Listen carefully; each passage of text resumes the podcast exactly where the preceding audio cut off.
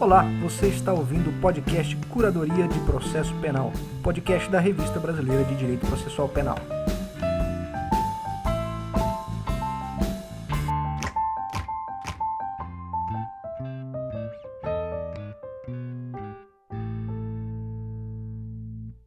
Então vamos lá.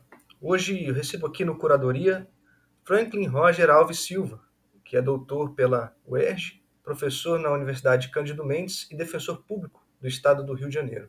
Vamos discutir o que ainda pode ser considerado uma novidade para nós no processo penal, que é a investigação criminal defensiva. Junto comigo, editor aqui da RBDPP, contamos com Daniela Eilberg, que é doutoranda e mestre em Ciências Criminais pela PUC do Rio Grande do Sul e pesquisadora na Data Privacy. E aí, Daniela, tudo bom? Oi, oi, tudo bem? Bom, Franklin, Obrigado por aceitar o convite de participar aqui desse episódio. Queria começar falando do seu próprio título, né? Que é bem interessante provocativo. A investigação criminal direta pela defesa, instrumento de qualificação do debate probatório na relação processual penal. Pelo título, a gente já tem o um norte de, da sua abordagem. E você começa dizendo que a defesa no nosso sistema sempre foi pensada a partir de uma posição passiva, de mera resistência à pretensão da acusação. E você defende que ela tem um perfil mais ativo, especialmente na questão da investigação, o que pode levar à qualidade da prova produzida no processo. Então, eu queria que você começasse explicando o que é essa investigação defensiva criminal e, se possível, dar um exemplo prático do que, que ela consiste. Maravilha. É, primeiramente, eu quero agradecer a oportunidade de estar participando aqui do podcast Curadoria de Processo Penal. É, cumprimento você, professor Rafael, professora Daniela, por essa ocasião nossa aqui de trocar uma ideia sobre um tema que está na, na pauta do direito processual penal contemporâneo, inclusive vem sendo debatido no âmbito da, da reforma para o novo Código de Processo Penal. Tivemos um, uma regulamentação recente, o provimento 188 de 2018 da OAB, e acho que o, o ponto de partida que você colocou é, é muito pertinente. Se a gente fizer um resgate na nossa memória, vamos esquecer que aqui a gente já está no nível de mestrado, de doutorado, mas se a gente retornar às nossas aulas de graduação, não sei em relação a vocês, mas pelo menos para mim, a, a, a, lição que era passada era exatamente o quê? Divisão de encargos probatórios, o encargo probatório, o ônus da prova é da acusação, a defesa tinha uma postura de passividade, de resistência à pretensão. Então, é, era raro que se atribuísse à defesa uma iniciativa probatória. E o que a gente vê, na verdade, é que com o passar dos anos, com o excesso de acusação realizado pelo Ministério Público e uma tolerância do judiciário com baixo nível de suficiência probatória, isso leva a uma série de, de processos, de atividades probatórias em que você não tem o, o, grau de certeza da ocorrência do delito que o sistema processual espera. Então, é, o Ministério Público se satisfaz com fórmulas probatórias simples, o Judiciário admite para efeito de condenação essas fórmulas probatórias e a defesa sempre teve aquele papel como o próprio nome diz, a defesa técnica, a defesa que explora as teses jurídicas, mas uma defesa que muito pouco explorava os fatos, porque o material probatório basicamente era o quê? Era uma é, reprodução do que já tinha sido conduzido no inquérito, do que já tinha sido produzido no inquérito policial. E a gente sabe que no inquérito policial a atuação da defesa é quase nula, é, é muito difícil não só pela conformação da estrutura do, do inquérito policial, mas também pelo próprio ambiente da polícia judiciária que é resistente à atividade defensiva. A investigação defensiva está aqui 2017 a 2021 na pauta, mas se a gente for parar para pensar, ela sempre aconteceu, ainda que de forma rudimentar.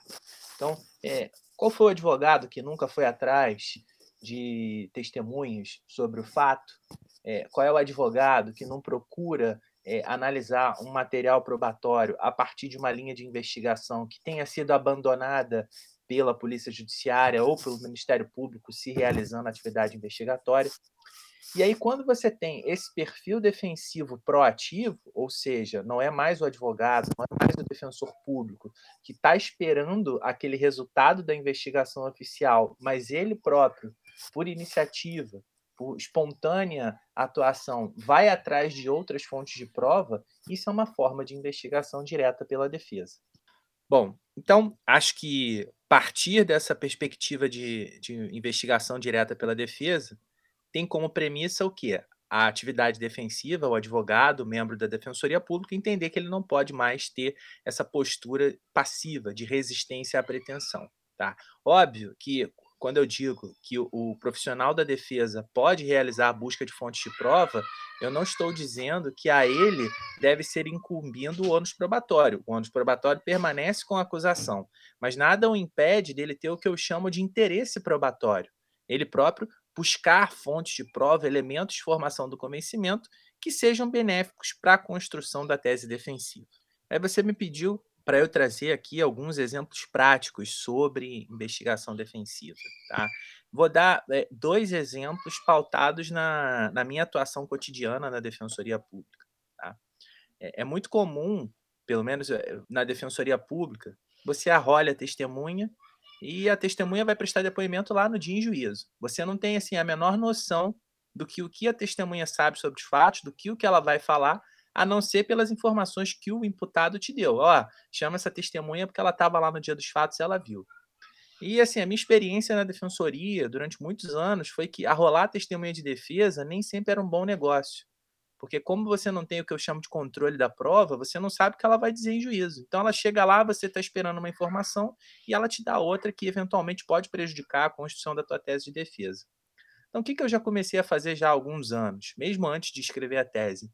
Arrolei uma testemunha, eu chamo a testemunha no meu gabinete e procuro ouvi-la. Falo, olha, a senhora sabe sobre esses fatos? O senhor sabe sobre o que aconteceu? O que, que o senhor viu?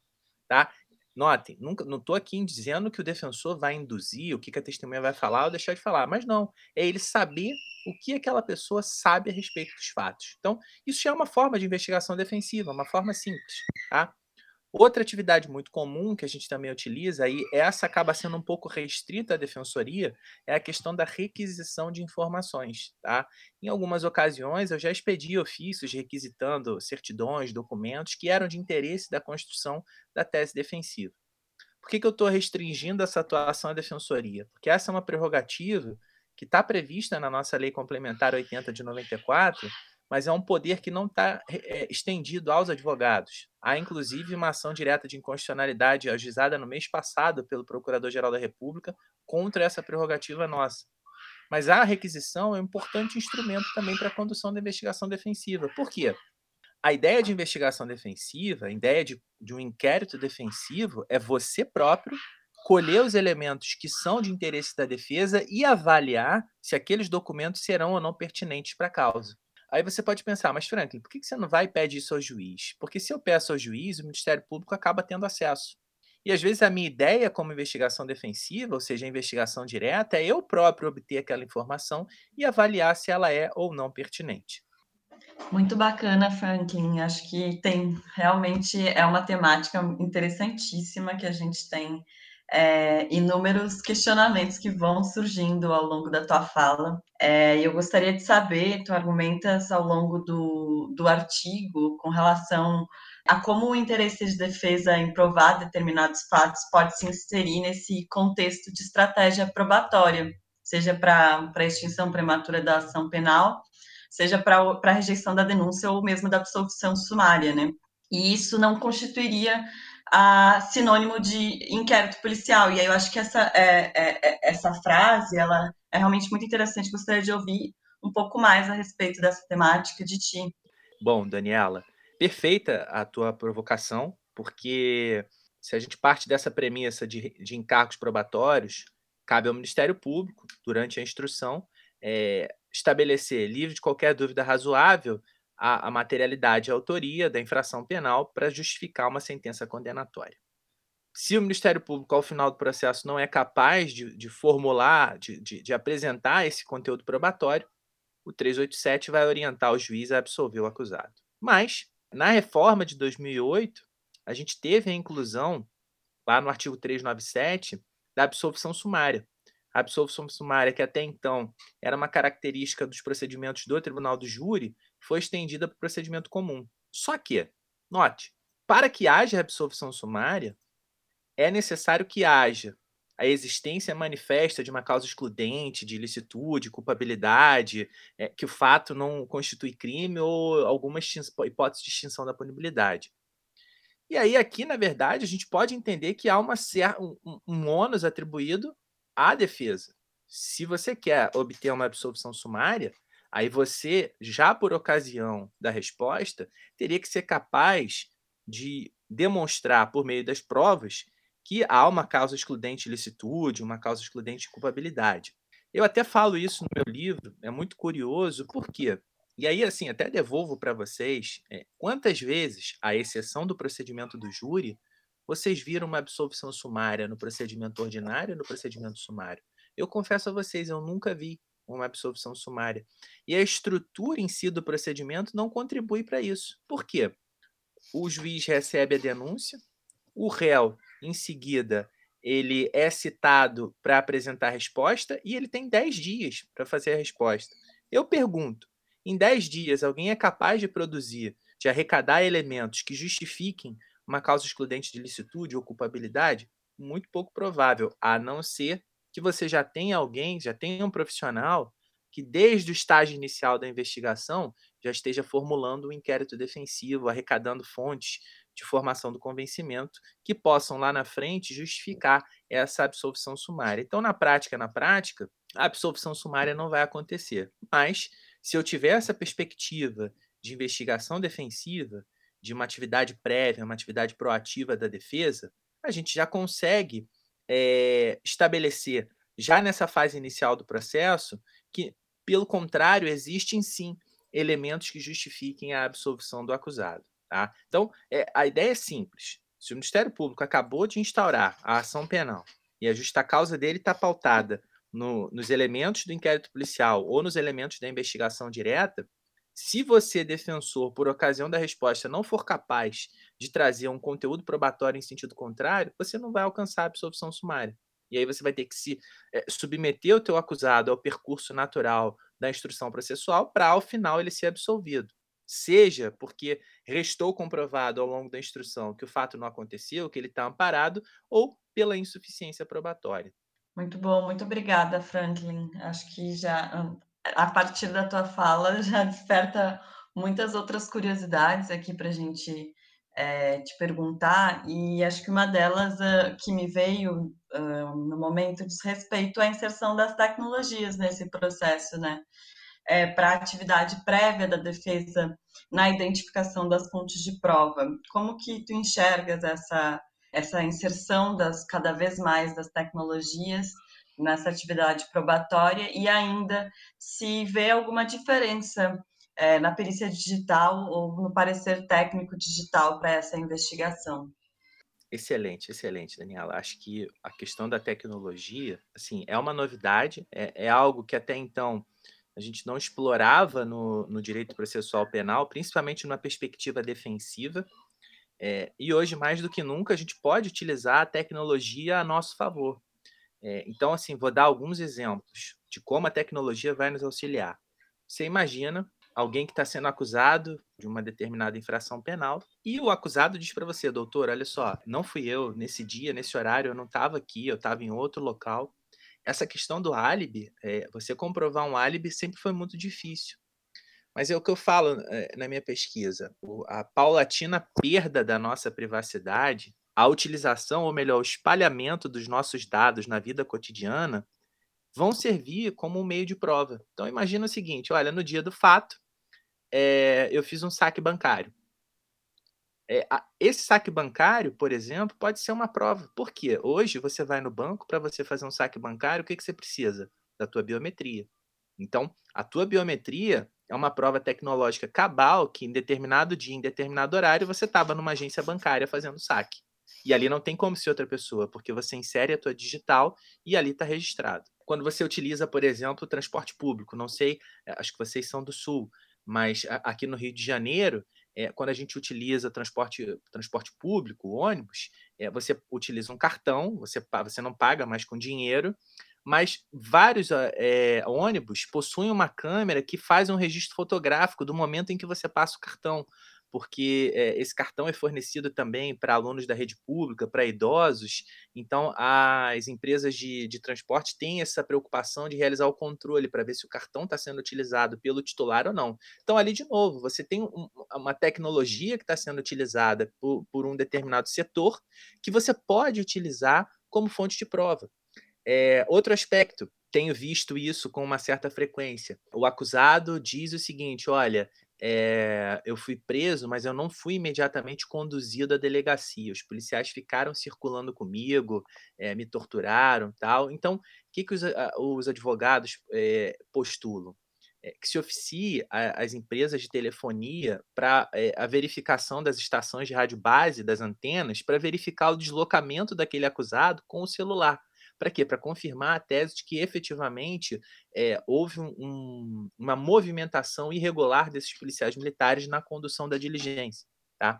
Aí você pode pensar, mas Franklin, é, quem garante que aquele celular era o celular do acusado? Aí você pode avançar para um outro nível de tecnologia. Hoje, os aparelhos celulares, a grande maioria, você tem reconhecimento da biometria facial ou você tem reconhecimento da digital. Então, você fazer uma perícia no celular e comprovar que no dia tal, no horário tal, aquele aparelho foi desbloqueado é, pelo titular através da biometria, através da digital, já é uma fonte de prova. Você casar essa, essa informação com o deslocamento das antenas é mais um reforço ainda para justificar a tese defensiva. Então, é, hoje a tecnologia, se a gente souber utilizá-la, se a gente souber é, avaliar o contexto probatório e o que a gente pretende demonstrar, que tipo de fato a gente está buscando, é, a tecnologia vai servir a nosso favor. Isso tem um lado, mas também tem o um lado negativo, porque se eu pensar no lado oposto, o Ministério Público e a Polícia Judiciária também vão utilizar a tecnologia contra o, o nosso assistido, o, o, o, cliente, o acusado. Então,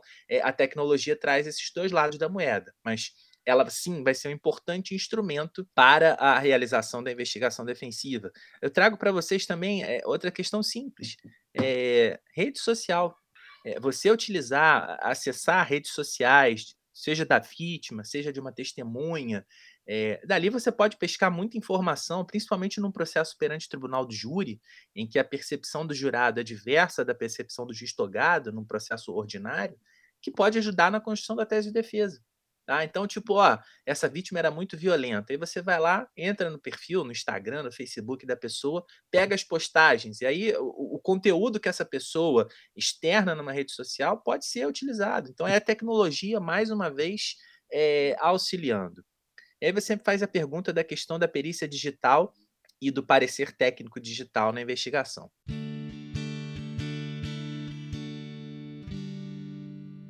Tudo de Penal é um projeto idealizado pelo professor Caio Paiva, que traz algumas ferramentas essenciais para quem se dedica ao estudo das ciências criminais e também para quem trabalha com o sistema de justiça criminal. O curso conta com aulas do professor Caio Paiva e com professores convidados, e lá você terá acesso a arquivos de jurisprudência penal comentada, modelos de petições para atuação na defesa criminal e um buscador de jurisprudência sobre direito penal, direito processual penal, execução penal, justiça criminal juvenil e jurisprudência internacional de direitos humanos, conjugados resumidos e separados por assuntos. Conheça mais informações pelo site tudodepenal.com e acompanhe o Tudo de Penal no Instagram pelo perfil arroba, underline tudo de penal.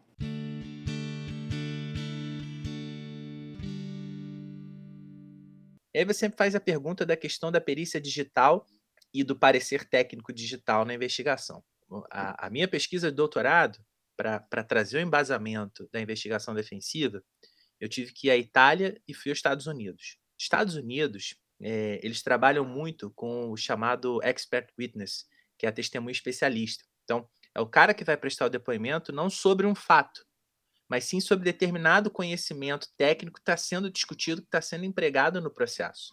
Nós não temos muito esse hábito no sistema brasileiro. A gente tem até a possibilidade do esclarecimento do perito, é, a gente pode, já a partir da reforma de 2008 e agora também com a lei do, do pacote anticrime, há um reforço à figura do assistente técnico, mas eu ainda vejo muito pouca utilização do assistente técnico no processo penal. E a gente pode sim discutir, debater é, a qualidade da prova pericial no processo penal.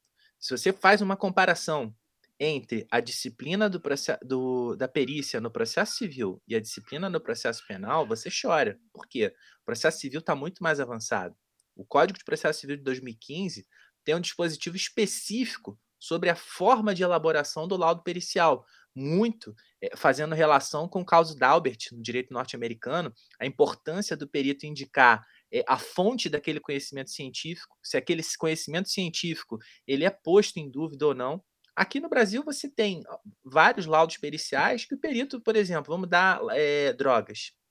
O perito vai lá e descreve, olha, é, uma sacola plástica com 20 gramas de pó branco. Realizados testes tais, tais, tais, é, foi constatado que é cocaína, ponto final. Mas assim, é, o perito não descreve como que foi realizado esse teste, se esse teste tem eficácia absoluta ou se há algum tipo de questionamento sobre a validade do seu resultado.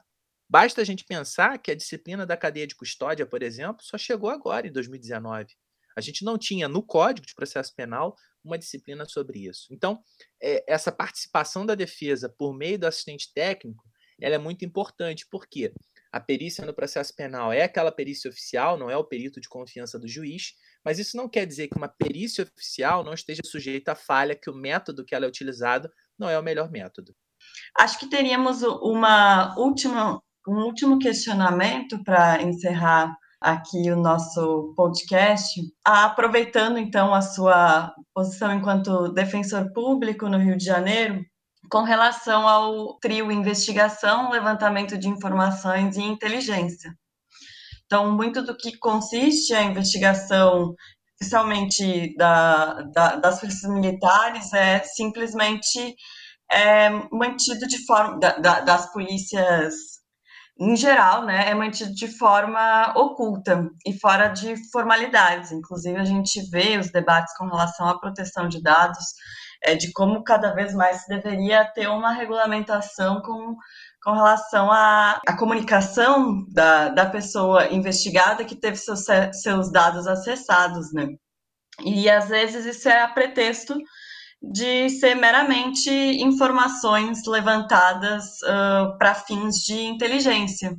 E então se, se confundem os campos de segurança pública é, e de inteligência, e aí a gente vê uma série de questões que poderiam ser ah, mesmo consideradas nulas ou, ou ah, suscetíveis de é, abordagens, pelo menos a, a, nível de controle judicial.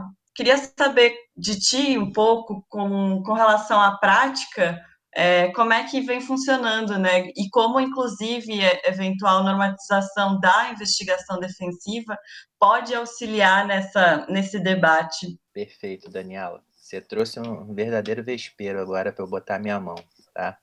É, por que, que é esse vespeiro? É, existe uma, uma resistência muito grande da polícia judiciária, tá? E do Ministério Público com essa atividade de investigação defensiva, tá? é, é promotor, que é até professor de processo penal, que chama a investigação defensiva de investigação do suspeito, é delegado de polícia, que também é professor de processo penal, é, que faz críticas é, no sentido de, de que só quem investiga é a polícia judiciária, ninguém mais pode investigar, nem o Ministério Público, nem a defesa, enfim. E, na verdade, o que a gente percebe é que, principalmente, aí eu falo a realidade do Rio de Janeiro, da Polícia Militar, é que mais do que nunca a polícia militar ela vem se, se desviando da sua função, que é a função atribuída pela Constituição de atividade ostensiva de segurança pública, e se arborando mais numa atividade de polícia judiciária que foge dos seus escopos.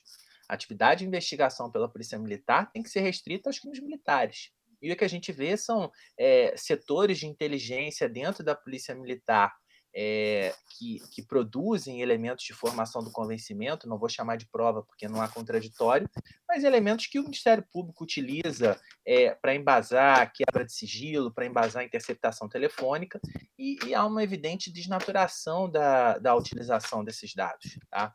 A gente tem, por exemplo, a LGPD. A LGPD não é aplicável na, na, na, esfera penal. Por quê? Porque ela própria delega a edição de uma LGPD específica para a área criminal mas pelo menos manda observar o, algum dos preceitos, os princípios que, a, que ela própria estabelece sobre proteção de dados. A grande verdade é que a proteção de dados chegou, mas o, o, o, sistema brasileiro ainda não se adaptou. Basta a gente ver que a vigência da LGPD foi a maior confusão normativa que a gente já teve na história, de que ó, vai entrar em vigor. Não, é, edita a medida provisória para não entrar, mas aí agora vai entrar, não entra, vai e volta, enfim. É uma falta de, de preparação para a proteção de dados. É, a tendência, a tendência que eu vejo é que na esfera criminal essa proteção de dados ela vai acabar sendo sempre relativizada em nome da segurança pública.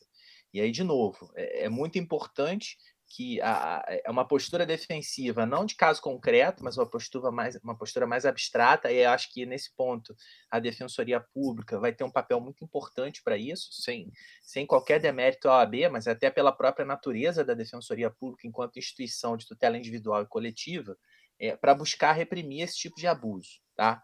Mas esse problema específico, ele transcende a questão da investigação defensiva. Indiretamente, eu até posso, por meio da investigação defensiva, é, trazer um contraponto e demonstrar falhas é, nessa atividade de inteligência que é produzida pela Polícia Militar ou pela Polícia Judiciária. Mas o escopo principal da investigação defensiva acaba não sendo esse. Então, a investigação defensiva é, ela não tem como, como, como foco é, questionar é, a, a, metodologia empregada pela, pela Polícia Militar ou pela Polícia Judiciária.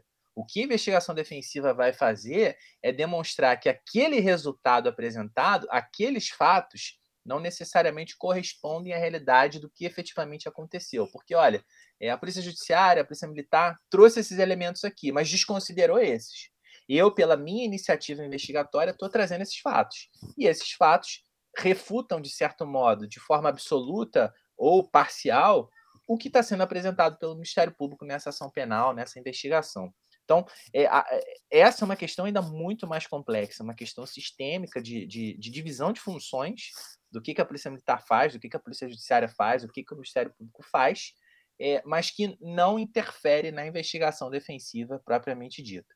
A gente tem, para concluir, houve uma decisão recente do, do, Superior Tribunal de Justiça, ministro Sebastião Reis, agora o número eu não vou me recordar, mas era até um caso aqui do Rio de Janeiro, em que ele trabalha aquela perspectiva do duty to disclosure, que é um instituto de direito norte-americano, em que o Ministério Público, quando ele produz um elemento de, de formação do convencimento na sua atividade investigatória, ele tem o que a gente chama de dever de transparência, ele tem que fornecer esse elemento para a defesa ainda que esse elemento possa ser é, benéfico à construção da tese defensiva.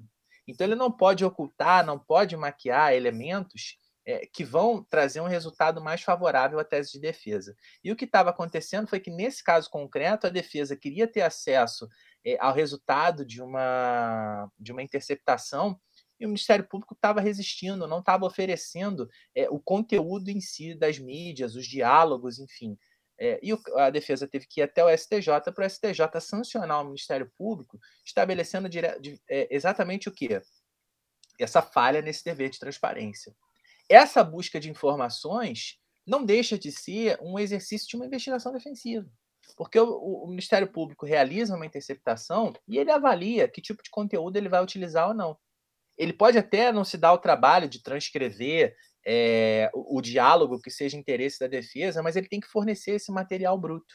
Ah, por quê? É o que eu chamo de inteligência defensiva. Inteligência defensiva é você receber esse material bruto produzido pelos órgãos de persecução e avaliar o que, que aquilo ali tem de inteligência defensiva, o que, que você pode extrair dali que vai te auxiliar na, na construção da sua tese. Então, é, a inteligência ela está sempre dos dois lados. Você tem a inteligência do ponto de vista acusatório e tem a inteligência defensiva na produção, na transformação desses dados brutos em informação que pode ser crucial para o resultado do processo.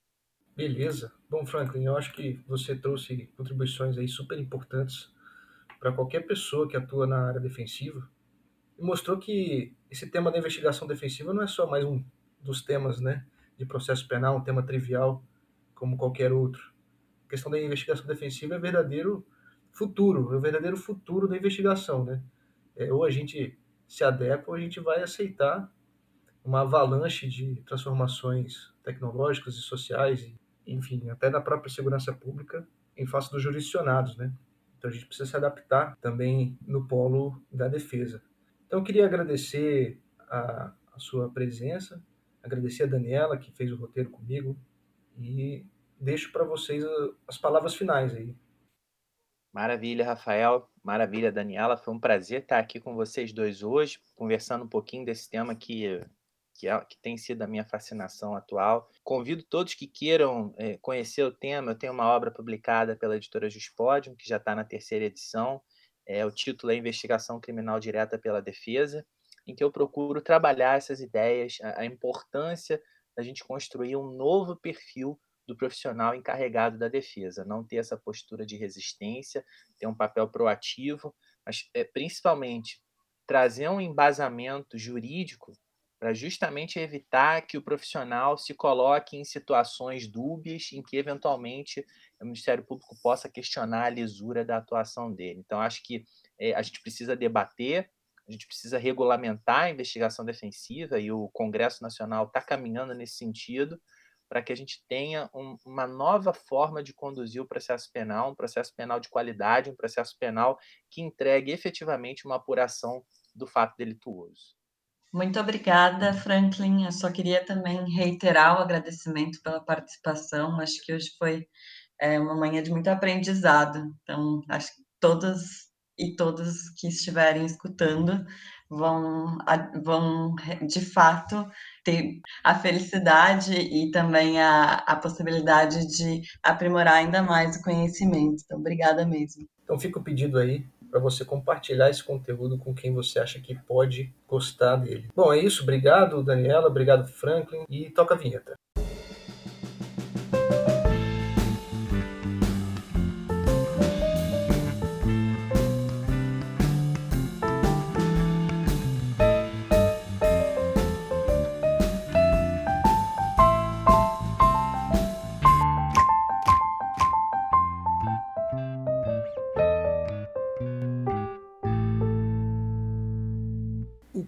Curadoria de Processo Penal é um podcast produzido pela Revista Brasileira de Direito Processual Penal, a RBDPP, e é tocado e editado por mim, Rafael de Deus Garcia. Se quiser, nos mande um e-mail para curadoriapodcast.gmail.com e você pode acompanhar a revista nas mídias sociais.